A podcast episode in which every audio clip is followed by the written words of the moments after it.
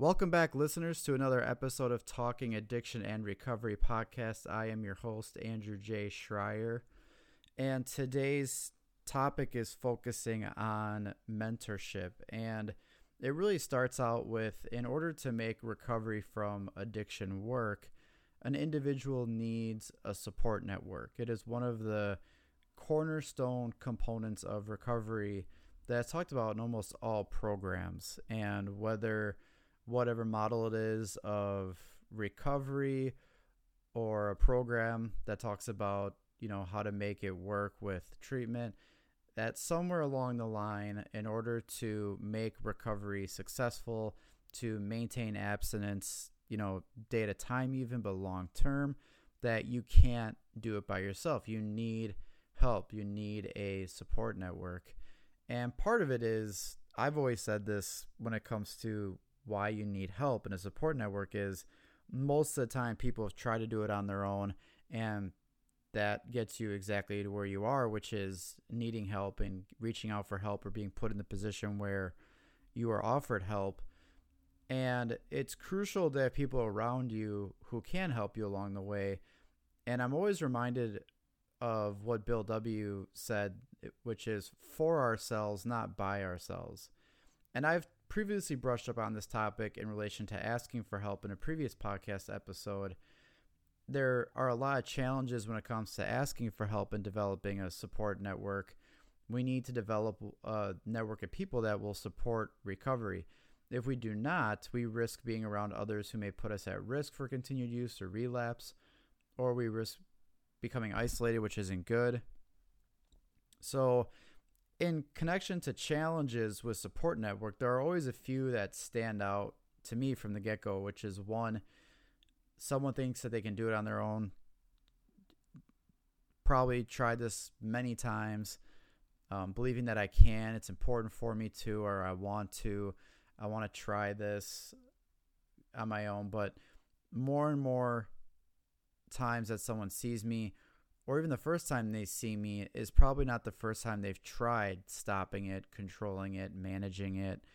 There's probably been attempts before in the past which have been unsuccessful which eventually leads to needing another source of help, which is other people.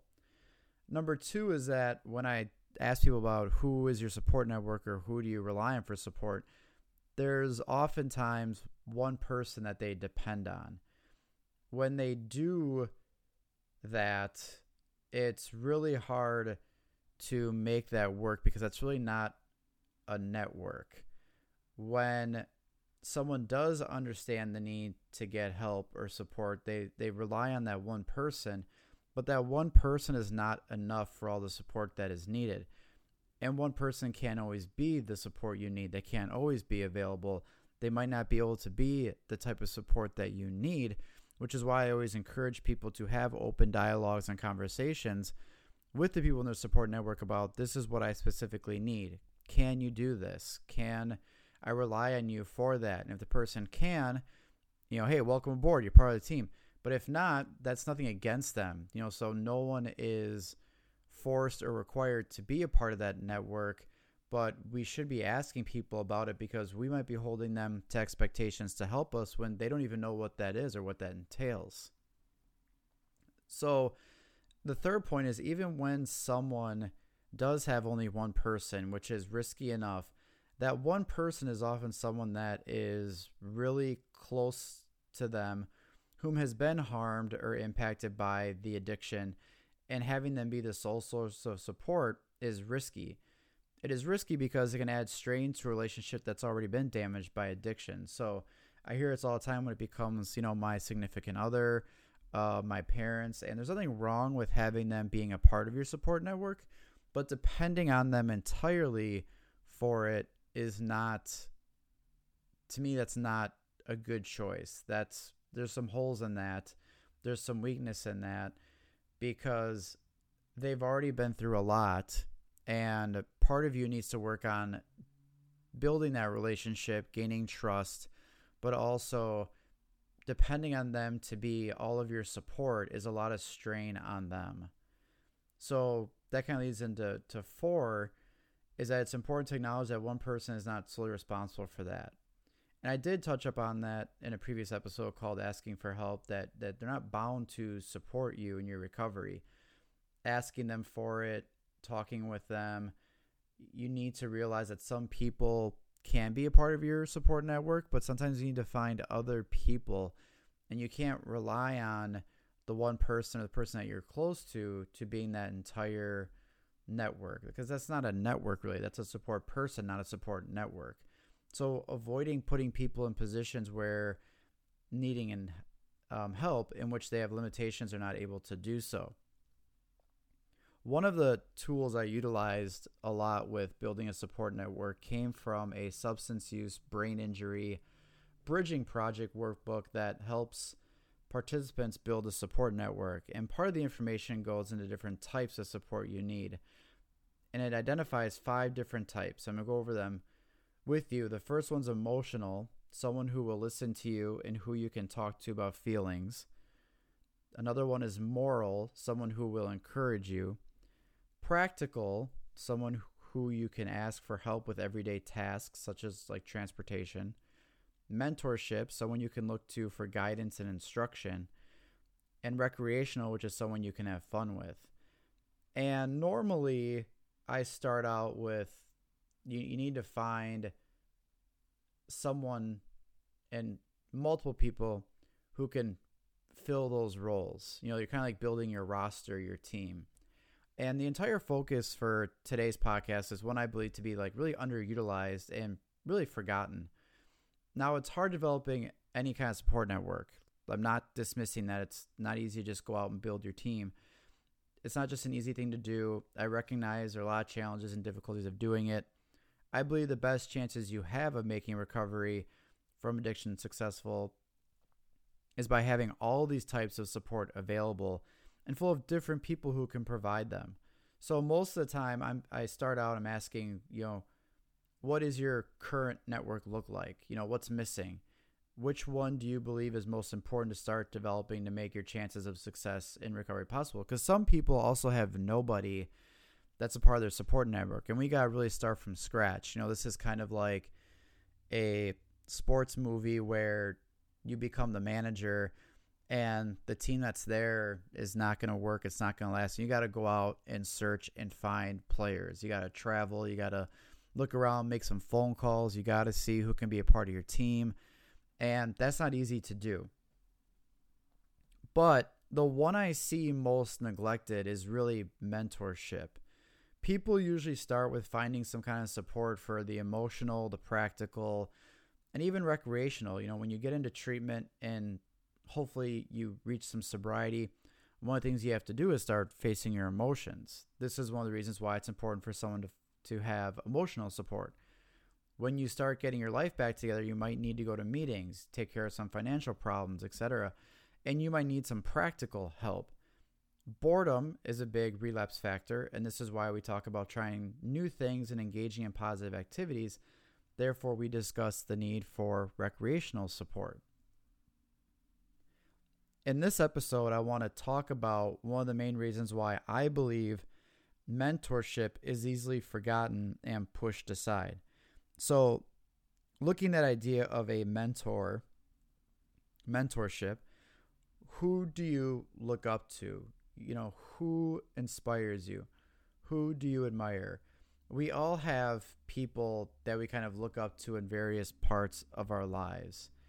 And there are sometimes people that we look real close to us, but there are sometimes that we look up to people who are a little bit too far away, and some are even further than others. So, what I mean by that is we might have like a historical figure that we look up to. We read all their work, like their books, we watch videos of them, and aspire to be like them. We might have a music artist that inspires us. We listen to their music or like follow them on social media we might have a celebrity figure that we admire. We follow like their particular work and listen to what they say regarding specific issues. We might have a an athlete that motivates us. You know, we watch their performances and we try and even imitate what they do in hopes of someday getting to a point where we feel is motivated or successful. We might have a business individual leadership entrepreneur that drives us. So we read their books, we pay attention to their leadership programs, we listen to like their podcasts or their speeches. And the biggest question that I found in relation to all this is what is your relationship with those people? And part of that is to realize that we need people who we admire, who inspire us, who motivate us, drive us, and encourage us to be the best we can be in good times and in bad, in triumphs and tribulations, and failures and successes. And overall, we need and want them, but we need to be able to develop, you know, healthy relationships with them so when we are in need, they are a part of our support network. And a few years ago, I took a trip uh, to South Dakota. So here in Wisconsin, I drove by myself all the way out to South Dakota. It was one of the best trips I've ever taken. And when I went there, I definitely wanted to see Mount Rushmore and the Crazy Horse Memorial. And you go there, and for both places, you you're driving there and you can kind of see from afar where they are. You can notice them, and then as you get into the areas, you you park the car, however you get there, and you can continue to keep walking closer and closer. And you you see you know how how beautiful they look, how magnificent they are, and you get closer and closer. But no matter how far you get, there's a point where you can't reach them anymore. You know, I can't go up there and, and touch them and stuff like that. And when you look at Mount Rushmore, you can feel that. But even Crazy Horse, which is one of the most amazing things I've seen, that you can't go up there. And it makes you think about also who's up there. And those individuals are not around anymore. So even though you can get up close to it and really see the beauty of the site that it is, I believe it's more important to think about when it comes to mentors, finding people who you can have direct relationships with. It represents the fact that there are some people who do inspire us, motivate us, and we admire that we can't do that for. And despite how today's technology does increase the ability to connect with like music artists, athletes, celebrities, business leaders, entrepreneurs, and stuff like that. Even though we may have an interaction with them, we still need mentors who we can develop close and personal relationships with. So sometimes we create our own Mount Rushmore and Crazy Horse memorial of mentors.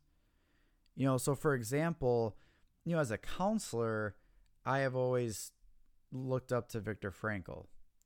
You know, to this day, I still use a lot of his work, his quotes. Um, I recommend his book, A Man's Search for Meaning, to a lot of people. It's probably up there as like a top 10 book to read. And there's nothing wrong with that whatsoever. You know, sometimes when I'm thinking I need some guidance and some leadership or look to someone to provide me with some answers or understanding, that is someone who I might look into and think about, you know, what has he done? What has he said? What does his work tell me? I can look it up, I can see it and everything. But in reality, what is my relationship with him? And for one, never had one, but he's not around anymore. So I need mentors who I can develop relationships with in regards to like the counseling and the therapy that I do.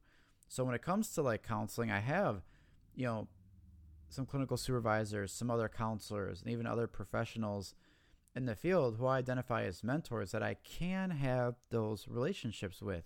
And I reach out to them when needed, when things are getting tough as a counselor, or when I do have some serious questions about things, or I want some guidance on going towards something or working towards a specific project or an idea or looking at schooling or looking at teaching or looking at different things. Those are the people who I need to be able to have relationships with so I can connect with them. That is my support network for my role as a counselor. So, an- another one is running. Like running's a big part of my life. And there's some Mount Rushmores and crazy horse of mentors that, you know, include like Scott Jurek, Micah True, Jim Walmsley, um, Catra Corbett. Like these are individuals who I've read their books, you know, I've read their articles about them in magazines, uh, follow some of them on social media, I've watched documentaries, and there could be a day where I could potentially somehow connect with them, you know, in different various means. And as inspiring and motivating as they are, I need closer people in my life to be my running mentors. So when it comes to mentors for running, that could be my brother. Uh, that's Annie, who was a podcast guest before when we talked about nutrition. These are people who I can reach out to when needed when it comes to running. You know, they are individuals I can connect with and have relationships with when it comes to support I need for ultra running. So when I'm faced with a challenge, when I'm going through like training or when I have questions, when I might have doubts, when I might have concerns, when I'm not sure of what to do, when I'm doing a race I've never done before, I have individuals who I can go to who I can express those things, have conversations with, and have a relationship with. They are my support network. I can't fully rely on some of those professionals to really be the support network I need. Now, they can still be inspiring, they can still have tips and information, but when I'm really facing like serious doubts or when I'm concerned about a specific thing, then those are the people that I can go to because I have relationships with them. I can reach out to them and and talk about this stuff. So I believe finding mentors when it comes to recovery from addiction is really difficult. It is not something to just easily find when you are even among those in recovery from addiction. You know, sometimes you are surrounded by people who are struggling just as much as you are. So you can read books by people who are, um, you know, well known after they've battled their addiction and they've shared their story. These are people you can go listen to, um, speak, or through podcasts. You can learn from them and be motivated by them, but you also need people who you can talk to, express things to, look for guidance, in relation to your recovery. People that you can have those types of conversations with. And it's difficult. I, I get it. I really understand it. And that's why it's more important to try and just start somewhere to look at who could be a mentor or what is it that I'm looking for in a mentor in this area. So when you look at it, here are like some tips for trying to find that mentorship. And the first one is review the definition of mentorship when it comes to support. Remember that a mentor is someone who you can look to for guidance and instruction. Second thing you can do is ask yourself when it comes to what you need in order to make recovery from addiction successful, who are those people in your life that you can go to for guidance and instruction? For that specifically, for your recovery from addiction, who do you go to for guidance and instruction? Which leads to number three be specific when it comes to finding someone who can do that or who has that knowledge and experience. This is one where going to mom and dad or going to um, a significant other might not be the best. And it doesn't mean that they can't help you or support you, but mom and dad or significant other might not know the best guidance when it comes to the addiction recovery piece. They might not understand the addiction and recovery. They might not know some of the challenges that you face. So you need to find someone that has that knowledge and experience. So in in my examples that I gave, the counseling mentors are needed differently in comparison for those who I have for running. I might be able to go to someone else for a different kind of support. When it comes to mentorship, if I'm having issues with something counseling related, I need to go to them. That's why I have them. When I have issues with running or I need some support with running, that's who I have to go to. I go to those individuals. And I think the fourth and big one that is really all about where I learned this from and how I kind of put this concept together is that you gotta find mentors close to you. Ones that you can develop relationships with.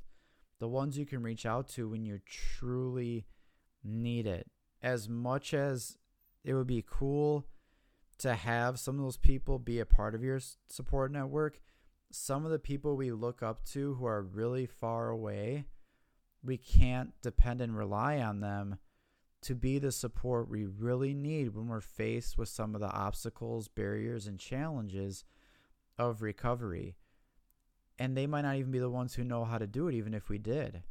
So I'm saying you can have your Mount Rushmore and, and Crazy Horse Memorial people, but you got to find ones that are closer to you that you can have relationships with.